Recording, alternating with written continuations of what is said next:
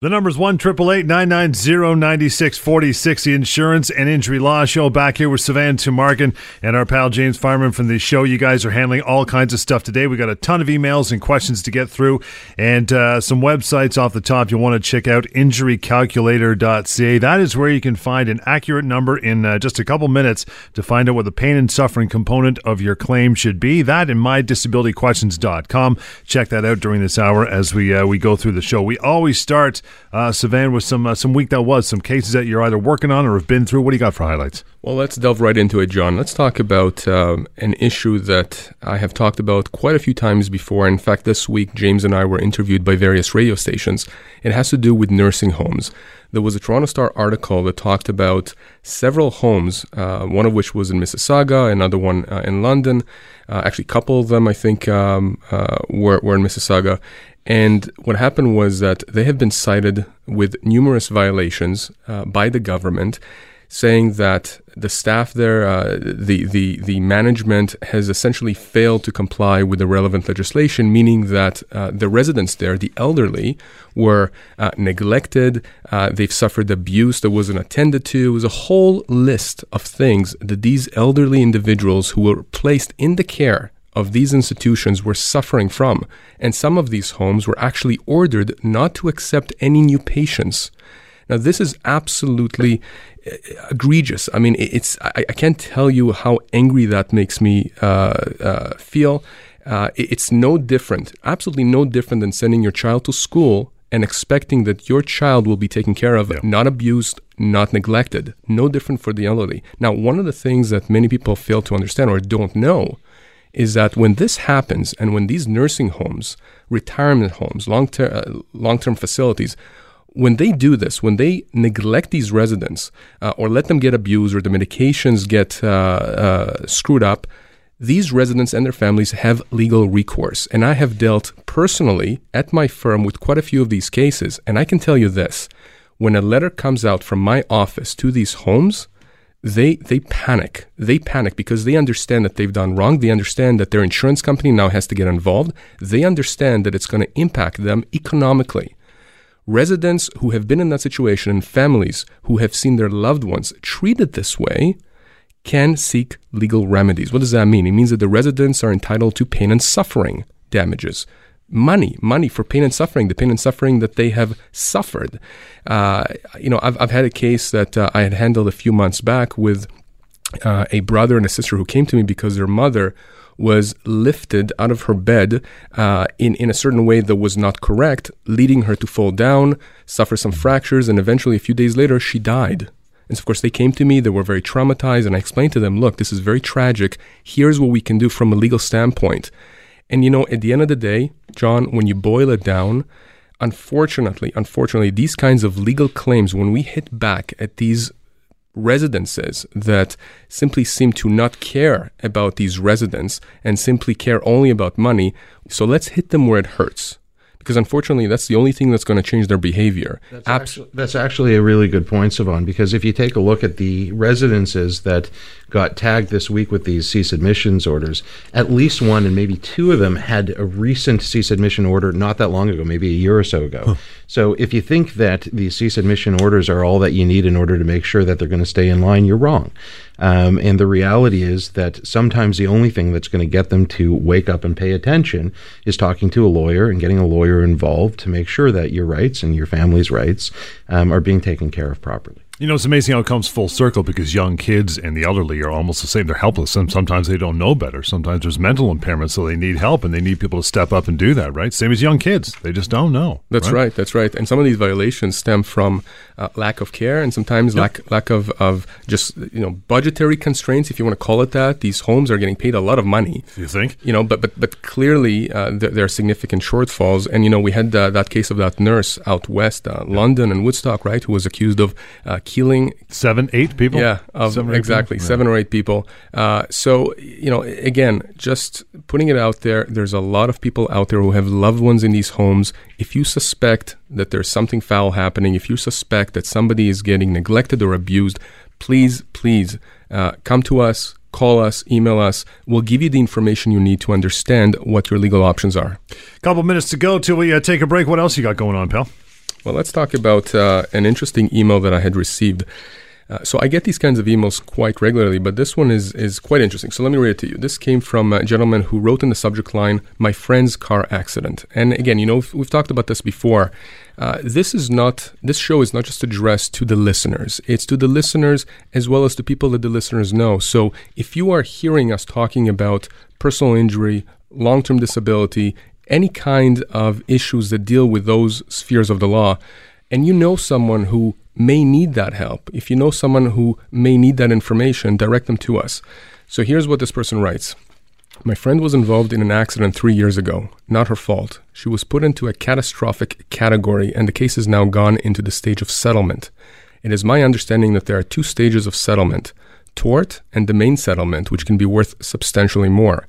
Her lawyer is going after the accident part of her case. My question is does the tort part, uh, what does the tort part consist of? Can she receive both parts, tort and the main settlement, or are they taken as two separate parts? I hope that I've explained it properly. I listen to you every week on AM640 and find your program most informative. Now, again, we get a lot of these kinds of questions, so let's break it down with car accidents. Anytime you are involved in a car accident in Ontario, you are dealing with two parts, two types of claims. And we'll get to those two after we take a, a short break here. Uh, the number is 1 990 9646. Hang on to that thought, Savannah. Lots more coming up.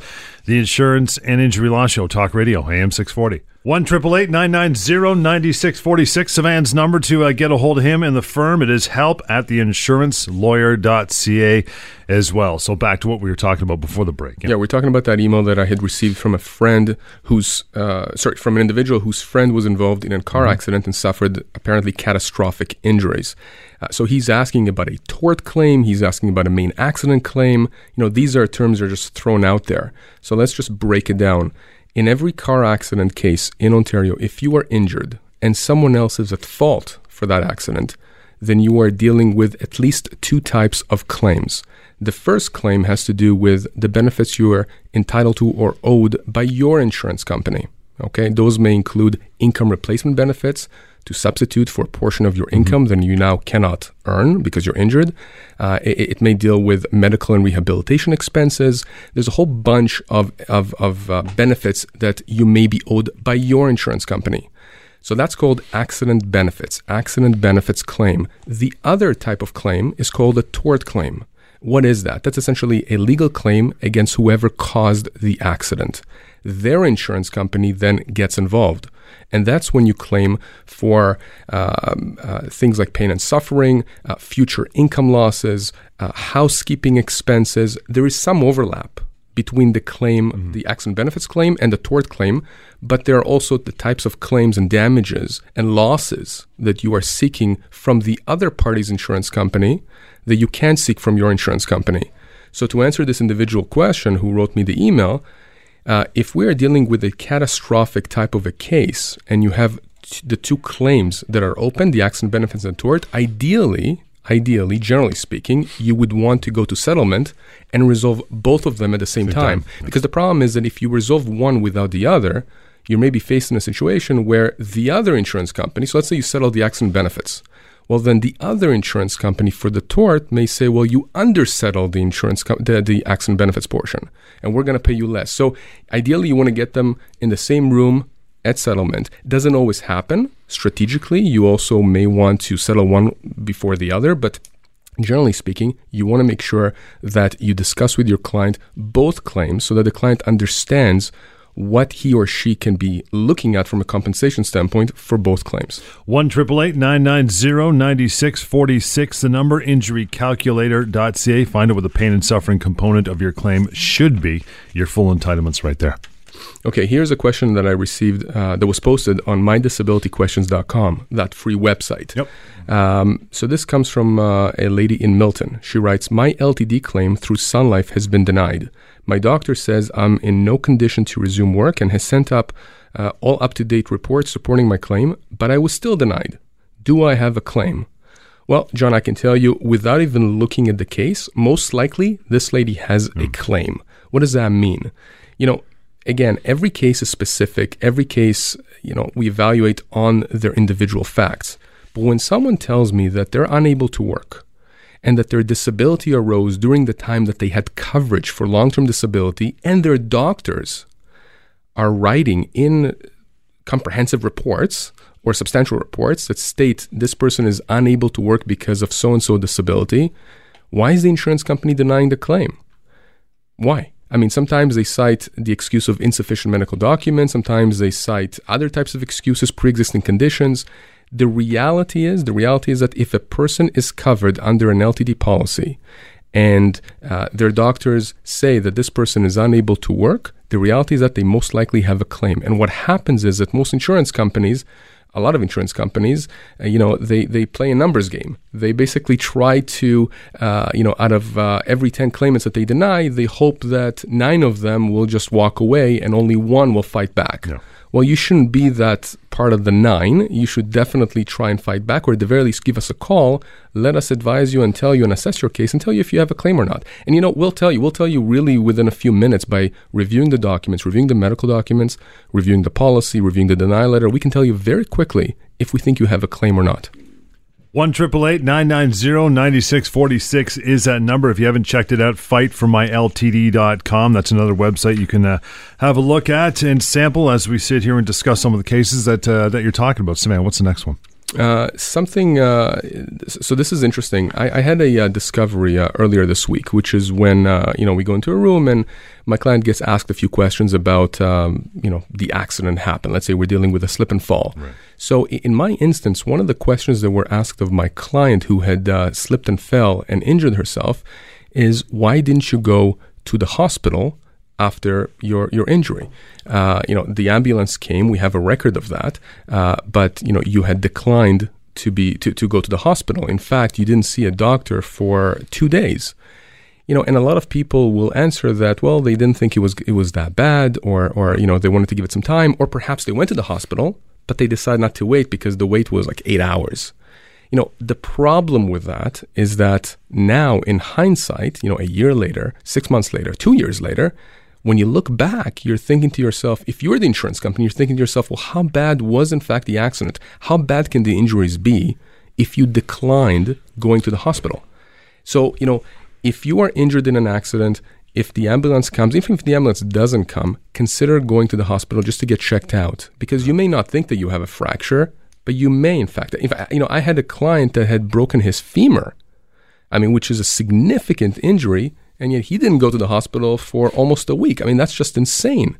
Not to mention the fact that that could complicate his recovery yeah. and the treatments, uh, you know, that he potentially could uh, be looking at. But just understand that if you start a legal claim down the road for your injuries, your medical records are going to be produced and you're going to be questioned on the choices that you had made. James, you have some points. Yeah, the, the flip side of that, though, is if you've already had an accident and you didn't go to the hospital right away, there's still a lot that we can do for you. So please call us and um, let's discuss your situation. One triple eight. One triple eight nine nine zero ninety six forty six is that number again. Help at the insurancelawyer.ca through email. We'll get to some emails very shortly. Lots more. The Insurance and Injury Law Show, Talk Radio, AM six forty. One triple eight nine nine zero ninety six forty six is the number. It is help at the insurancelawyer.ca. I mentioned some emails. We'll uh, We'll get to some of those now. Throw this one towards you. Savannah Dennis writes in says, My 31 year old daughter was in a bad car crash two months ago and suffered bad injuries. She was in the hospital for three weeks and is being followed by doctors for head injury and a few fractures. His friend was driving and lost control of the car. Can my daughter make a claim for compensation? And what can she get? Well, Dennis, first of all, thank you very much for emailing us uh, on behalf of your daughter. Uh, we're talking about obviously a significant, significant uh, accident.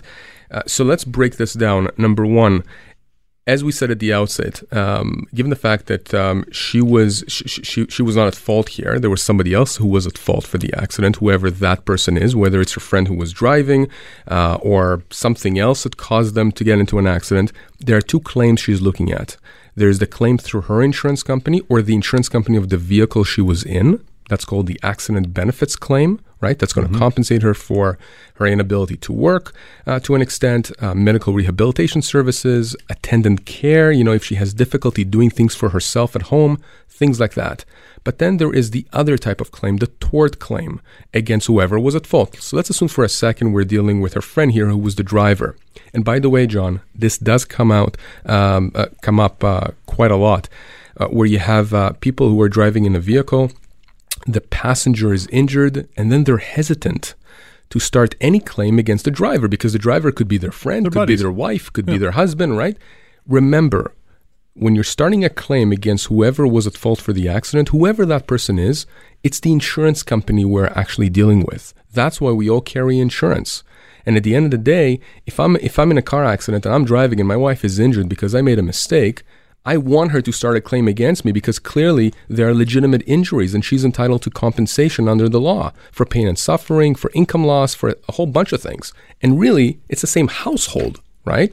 So really the money comes to both of us, but it's coming from the insurance company. So, you know, Dennis, clearly we're dealing very, very significant uh, injuries here uh, for your daughter. Uh, she she can be claiming for pain and suffering. She can be claiming uh, uh, claiming for potential income losses for the past and for the future. A whole slew of other types of losses. Maybe you now need to stay at home and actually help her uh, because she's injured. Well, then you're entitled to make a claim.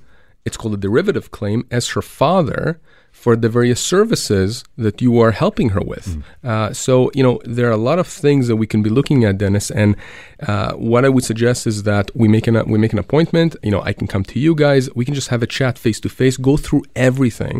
And at the end, your daughter can make an informed decision as to how she wants to proceed and what she wants to do. But she definitely has a claim, and it's significant. Dennis at number one triple eight nine nine zero ninety six forty six. So James, yeah, we're talking car accidents. Fine, both driver and passenger in a car accident are injured, but can they both get the same lawyer? Often they can. Um, it really depends on the situation. So I see this a lot um, in situations where, let's say, a husband and wife are driving together and there's an accident, um, and you know they don't want to go see separate lawyers initially because you know they care about each other and they want to make sure that Right. um, you know whoever's injured is taken care of. Usually, it's one party that's more injured than the other. Um, so they'll come see me and they'll want to know whether they can have the same lawyer. And really, it depends on who is at fault for the accident. So if the accident was caused by some other driver um, and the driver of the vehicle, let's say it's the husband, um, was not at all at fault, then certainly both the driver and the passenger, um, the husband and wife, can have the same lawyer. That's not an issue.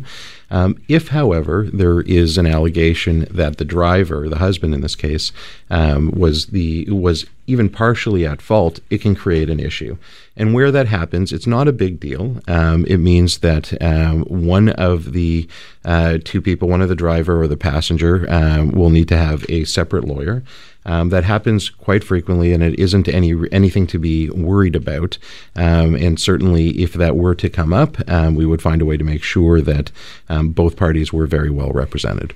We'll get to a uh, email. Least uh, answer part of this, Sivan, before we break. Comes from Blake, and it is uh, help at theinsurancelawyer.ca. Blake says, I have LTD with my employer. But there's another company that is deciding if I should be getting LTD. They are saying that I will not qualify for LTD as of December 15th, which is about a year after I started getting it. Uh, I don't know what to do and if I should raise this with my employer or that company. My doctor says that I'm still not ready to go back to work. That's an interesting question because uh, what we're dealing with here is it's called an ASO uh, agreement, Administrative Services Only Agreement. And typically, what happens, and you see this with some of the larger employers, let's say some banks. Uh, I think uh, I think BMO does this as an example, where they're the ones who actually pay the LTD, but they contract out with an insurance company that has expertise with disability claims to manage the claim. I mean, think about that. The employer is not in the business of managing disability claims, but maybe the uh, um, uh, employer decides that they don't want Sun Life, as an example, to pay out the, the, the, the payments, the disability payments. They just want them to tell them when they should make the payments. So in Blake's situation, he's being told that he's not going to qualify for LTD as of December 15th, which, by the way, is coming up in just a few months. Um, we can potentially be uh, in a situation where we have to go after both the, the, the, the employer and the insurance company because the employer clearly is the one who's going to stop paying, but the insurance company is the one who's made the decision to stop paying. So we have to iron out which one of them is on the hook, assuming that Blake is in fact owed benefits beyond December 15th. Now, the good thing about contacting us now is that uh, because we're talking about a few months from now, in other words, this hasn't already happened, we can actually deal with this right away. If so, so uh, Blake, my suggestion is that we talk off air. Uh, let, let us get some more information. Let me see the uh, the letter that you received. Uh, let me take a look at the policy and the medical documents you have. And what we may end up doing is writing to both uh, the other company, the insurance company, and your employer, and figuring out why it is that they've decided to cut you off. And we may even be able to avoid the cutoff, convince them that they should not be cutting you off. But at the very least, if they decide to do so, you will be in a legal position to fight back and force them to the negotiating table and get the settlement that, that you deserve. One triple eight nine nine zero ninety six forty six is that number. MyDisabilityQuestions.com. If you have any other questions, if you haven't tried it yet, you want to find out what the pain and suffering component of your claim should be. InjuryCalculator.ca as well. More the insurance and injury law show. This is Talk Radio, AM six forty. One triple eight nine nine zero ninety six forty six. The number mydisabilityquestions.com. Email is help at theinsurancelawyer.ca. Get through more of those uh, this hour. Question for you though, James: uh, How should people who are on LTD long term disability approach their doctors for help? And I mean, what if the doctors are, are hesitant to get involved or help with a legal claim? Can you talk to them? Well, it, it's a good question, John. Um, so, as far as uh, we go, as lawyers, we're your legal advocates. Um, your doctors are your medical advocates. So, when you have a legal claim that requires a, an opinion from a doctor, um, that's part of their job. That's what they're supposed to be doing. They're supposed to be advocating for you medically. And so, if you need an opinion from them, certainly you want to ask them and you want to ask them nicely, but keep in mind that this is something that they should be doing. Right. So, it's not a matter of, you know, maybe could you please possibly. It's listen, I really need you to fill this out for me. Um, it's important that you do it as quickly as possible to make sure that I get my benefits because if you don't, I'm stuck. I've got nothing to fall back on. Um, and so the other part of the question is can I get involved? I can, um, and at times I will, but I'm hesitant to do that, certainly not right away, because as soon as I do that, my concern is that the doctor is going to see that as okay, you're getting your lawyer involved. All of a sudden, we are uh, you know yeah. adversaries here, the doctor and the patient, and that's not what anybody wants. Your doctor is there to help you. So if there is an issue, if the doctor just won't play, then yeah, I'll, I'll give them a call. But you know, I'll, I'll treat them with kid gloves, and I'll make sure that they just understand that's really important that they give their opinion as quickly as possible. Um, and usually, that's more than enough to get the job done. Another email, it is help at theinsurancelawyer.ca. Sam writes in, says, My uncle was cut off LTD last month because the insurance company says uh, that he didn't comply with the return to work program that they prepared for him. But the truth is that his doctor told him that he is not ready yet and even told the insurance adjuster, but they won't listen. He is 54 and has a very uh, physical job in a manufacturing factory. He can't stand or sit for more than five to 10 minutes without having to sit and rest. He wants to appeal the decision. What do you think? Well, I know what the first answer is. The, the appeal, yeah. right? Yeah, absolutely do not appeal. Absolutely. First of all, Sam, thanks for for again emailing us. And again, we have another situation of somebody who is concerned about a relative and they're contacting us. So, you know, if you know anybody in that position, please, please, please, if they don't contact us, you should contact us. We'll give you the same information that you can relate to them. Uh, Sam, he should not be appealing this denial. It's actually, it's just amazing to me when I see these cases where, you know, unlike what James just discussed with doctors where we have to treat with kid gloves, here we have a doctor who is trying his best uh, to convince the insurance company that this person is not ready to return to work or to try and return to work. And here you have the adjuster, for whatever reason, deciding that they know best. Somehow, perhaps, I don't know, maybe they have an MD degree. I, I it makes no sense to me. Certainly, Sam, he should not be appealing. Let us get involved, and I'm telling you, we will resolve this fairly quickly with the insurance company. Remember, remember, most of these insurance companies, the logic behind what they're doing, because oftentimes when they're denying claims, people come to me and say, it makes no sense. And when you look on the face of it, yeah, it makes no sense. What do you mean you're not listening to this person's doctor or you're just ignoring these reports? Well, if you think about it in another way, you think about this as an economic move, uh, a game, right? They figure that if they deny your claim, you will appeal, mm-hmm. possibly, because the majority of people out there appeal. whether it's because they haven't listened to us or because they just don't want to listen to us, they will appeal and then they'll get denied. And then they'll appeal again and get denied. And then six months pass by, people give up, families give up, and they just live with this, uh, um, you know, sense that it's a sense of doom. You can't do anything. Yeah. You can't take on this billion dollar industry. Well, here's a secret, and we've talked about this quite a lot, and we've had Terry, our insurance guy here, who talked about it, who worked for, you know, for the insurance industry for decades. Insurance companies are not in the business of fighting these claims. Sure, they will fight claims that they think they are 100% right on, but they know very well that a lot of these denials, a lot of these cases should not be denied. But what they're banking on is that people are simply not going to fight back. They're not going to stand for their rights. And, you know, at the very least, if you are not planning to stand for your rights, at the very least, know what your rights are so that you can make an informed decision. That's why I say give us a call, email us, go on some one of our websites. They're free. This is all free legal information. One triple eight nine nine zero ninety six forty six. It is help at the insurancelawyer.ca. So, James, if uh, you know, insured, we've just been talking about, denies or cut off people's disability payments. Sometimes, not only telling them to, uh, you know, appeal a decision, which we now know is, is pure garbage, but they say you got ninety days to do so. Does that does that time limit have any You, you- truth? do you, you ever uh, watching TV late at night and you're flipping channels and you see that commercial for the rotisserie chicken? But wait, But wait, There's if you more. call in the next Call now. 10 minutes, we'll give you six steak knives. That's what this is. It's just, if you call the next day or the day after that or the day after that, those six steak knives are going to be there, there. Trust me. Um, and that's all this 90 day limit is. It's the six steak knives. That's all it is. If you, it, four months late, all they want is for you to appeal. They want you to get into that appeal system so that you don't contact a lawyer, so that you don't bring a claim within the, within the time limit. That's all that it is. Here's your how. What's your hurry? Call us now, right? One triple eight nine nine zero ninety six forty six is the number. We'll take a short break and get right back into one of your emails here. The Insurance and Injury Law Show, Talk Radio, AM six forty. One triple eight nine nine zero ninety six forty six is the number. Email is help at the insurancelawyer.ca. Got Ken here writes in and says, How often should you hear from your lawyer? My friend was denied long term disability almost two years ago, and he hired a lawyer, but has hardly heard from him. He doesn't have any idea where his case stands and has a lot of trouble reaching his lawyer to ask questions. What can or should they do? All right, so Ken, I'm going to tread carefully when I answer this question. I'm not going to tell you or your friend what should be done with the lawyer, um, but what I can tell you is what uh, generally happens with long term disability claims in our office. So, first of all, we move claims fairly aggressively in our office. What does that mean? It means that we're very quick to contact the insurance company to try and get a resolution because ultimately we understand that our clients need money. They need money to pay for the mortgage, their kids' activities, etc. Now, your friend was denied LTD almost two years ago. I can tell you that the majority of LTD claims handled in my office are not two years old. Why? Because we do move quickly on those claims and we update the clients regularly, which is what should happen.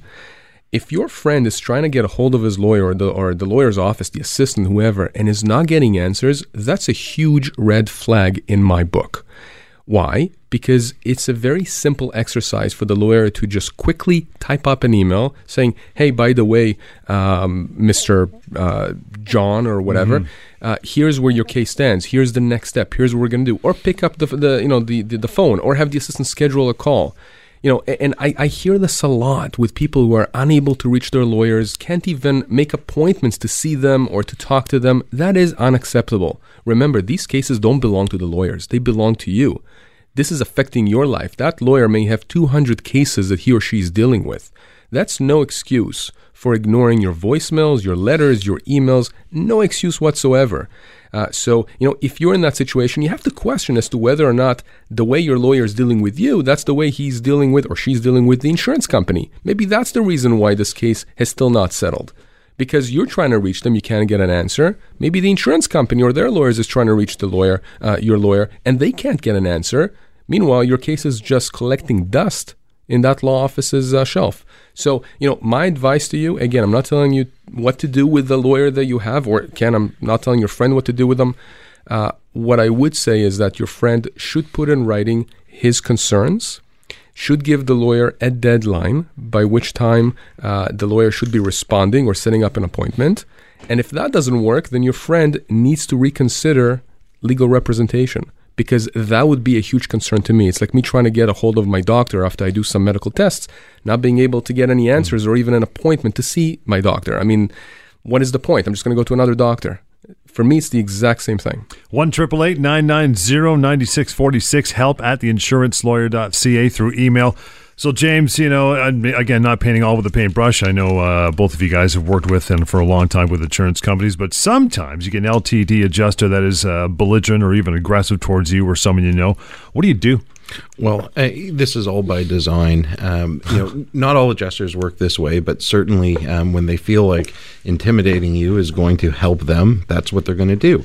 Um, and you know, many people will just uh, fold at that point. They'll think that there's nothing that they can do. The reality is, the easiest thing that you can do is going to solve that particular problem. You give us a call, and from that point forward, you're no longer dealing with the adjuster. You don't have to take those phone calls um, or read those nasty emails. Um, we'll deal with it. And guess what? The moment that you hire us, all of a sudden their tone changes. It's magical. All of a sudden they find religion, and you know they're the nicest people to deal with. oh yeah, sure, we'll see if we can get something done. Of course. It's amazing how that happens. But another thing that you can do, um, if you haven't contacted a lawyer yet, and this is important, a lot of times when adjusters act this way, they'll do it over the phone. And they'll do it that way because they know that there isn't a record because you're probably not recording them. So if they're aggressive with you, if they're belligerent, if they say things to you that you don't feel are right, um, certainly give us a call. But another thing that you can and should be doing is immediately emailing them back and saying, I'm confirming our conversation that we just right. had on the phone where you told me X, Y, and Z. And that's it. Now there's a record. And if they don't respond to correct you, then they've essentially just admitted that that's what they've said. And if they do respond to correct you, then all of a sudden you have different information that you can work off of. Either way, your problem is more or less solved. That's that's so key in all this. Keep records of everything, conversations, and that's even in employment law, same thing, right? Exactly. I mean, yeah. keep records, and you know that technique of, uh, and we've talked about this before, uh, of emailing the adjuster, confirming what was said. Particularly if you have an aggressive adjuster, you know, in a way, it's a gambit. I mean, they'll either not respond, in which case we can say that they've admitted what you've written, or they will respond aggressively which means that now you're going to have an actual record you can point to months down the road. You know, when when when you're advancing, you know, other types of claims. I don't know. Maybe there's egregious conduct here, and we're claiming for punitive damages. I mean, you know, these adjusters are human beings, so they will act with emotion. Uh, don't fall into the trap uh, which is the trap that they're setting for you to just back off, back away, and give up. Don't do that. Okay. At the very least, as James said, give us a call, email us so we can advise you. It mm-hmm. doesn't cost anything to call us. So, not doing so puts you in a disadvantage when there is no reason to. We'll finish off with an email and some more points. 1 9646 is the number. Help at the theinsurancelawyer.ca. It's the Insurance and Injury Law Show, Talk Radio, AM 640. 1 9646 the number anytime to get a hold of Sivan. If you haven't used it, check out injurycalculator.ca.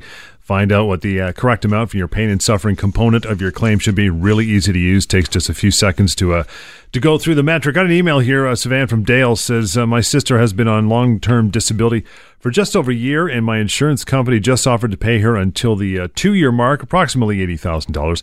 They said that she won't be getting any more payments after that. She is inclined to take their offer because she's tired of dealing with them. But my concern is that she's got a neurological condition that will only get worse. She's only 42. Does she uh, does she have to accept their offer? What happens if she doesn't and they cut her off? Which they probably will. Yeah, they, yeah. They, they, well, yeah, they yeah, probably they will. will. Uh, no, Dale, she's not obligated to uh, to take that offer. Let me just do quick math for you. Uh, she's 42 years old. Let's assume she has a standard policy that takes her to age 65. Sometimes, by the way, these policies take you to less time. They're five year policies. Sometimes they take you beyond age 65. But let's say 65. That's standard. Uh, they're offering to pay her uh, up to the two year mark uh, $80,000. I have no idea what that works out to. Let's assume it's $40,000 a year. Okay, let's just take that number. It's probably more than that, but let's assume that. She's got 23 more years until she's 65 years old. So calculate $40,000 times 23 years. That's almost a million dollars. So think about it this way they are trying to buy her off at less than 10 cents on the dollar. Cheap. Insane. It's not unusual. We see this quite a lot. Now, people come to me and they say, Can we negotiate with the insurance company? You can try. But in most cases, I find that, you know, when they're offering you a lump sum, they won't necessarily want to negotiate. But what they may end up doing is continuing on the benefits and then cut you off at some point down the road. Right. Look, your position, legal position, doesn't change if you simply refuse to accept the lump sum settlement. Now, listen, if you accept the lump sum settlement, understand you're going to get a check for that amount, okay, for Then whatever they're offering, but you're done. Yeah. You are absolutely done. Now, she has, Dale, a neurological condition. You know, it's it's only going to get worse, and I'm assuming you're talking based on discussions with the doctors.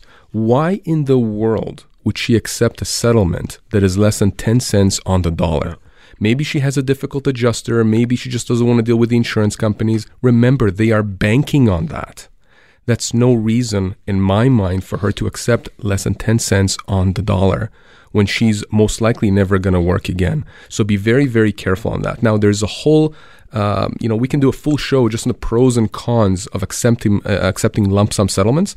Uh, all I'm going to say is that always do the calculation as to how much you could potentially be looking at if you did not accept a lump sum how much would you have been paid? That's not to say that if there is at some point a cutoff and we negotiate a settlement, that she's going to get a settlement that represents whatever she would have earned or gotten from the insurance company to age 65, but it's not going to be 10 cents on the dollar or less than that, which is what's being offered. And the fact is, I mean, you, you the average person, you say, here's eighty thousand dollars. I mean, wow, that's you know, that's a that's a that's a new BMW. That looks attractive to most people. but They don't think about twenty years down the road, right? Sure, but if the insurance company is offering that without having their feet held to the fire, Right. they're doing it for a reason. And the reason is it's because it's to their advantage. And until you really push them on it, you're not going to really know what their bottom line is. You know, James, we talk about CPP disability all the time in the show, but this issue keeps coming up. Explain again why CPP disability is important in LTD cases. Well, I mean, CPP disability is something that not everybody is aware that they may be entitled to. Most people are aware that after they turn 65, CPP is available to them, of course.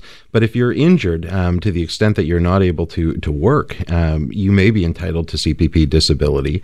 Um, and what's really significant in a long-term disability case is that many of the policies are going to include a provision that says you have to apply for CPP disability. And if you don't, they're entitled to take a deduction for the full amount of what you might be entitled to. Right. So if you don't apply, you're losing out on that entire amount, whether or not you would get it. If you apply and you receive the CPP, then you're not out anything. And if you don't, then you, the insurance company is going to have to make up the difference. That's just the way that it works. By the way, if you do apply and uh, they approve of your CPP disability, yet another feather in your cap in your argument with your insurance company that you're not able to work. Because it's generally a tougher constraint to get CPP. That's It's a, di- it's a different constraint, but it's another argument. You can say, you know, the government deems me to be disabled. Who are you to say that I am not? Right. right? Right. But they do get a credit for it, right? So if it's a thousand total, CPP gives you five hundred. That's why the insurance company does it because they only have to pay five hundred, right? Typically, yes, but if you haven't applied, they still will. They'll claim that full credit as well, which makes things much more difficult for you. We'll uh, take it for another week as we wrap it up here. A couple numbers, a couple websites you should be aware of. MyDisabilityQuestions.com. If it was answered today, great. If not, you can go to MyDisabilityQuestions.com, punch it in there. Chances are it's already been asked and answered, so have a look at that. Spend some time there. And your pain and suffering amount, just the tip of the iceberg, really, but you want to find out what that is. That's simple as well. InjuryCalculator.ca. Takes about a couple minutes to go through that metric and come out with a, a real number, a dollar amount that has been. Uh, has been done by Sivan and his team, and it is true to the word and to the number. And the email is help at the theinsurancelawyer.ca, and barring that, the number 1 990 9646. Till next time, the Insurance and Injury Law Show, Talk Radio, AM 640.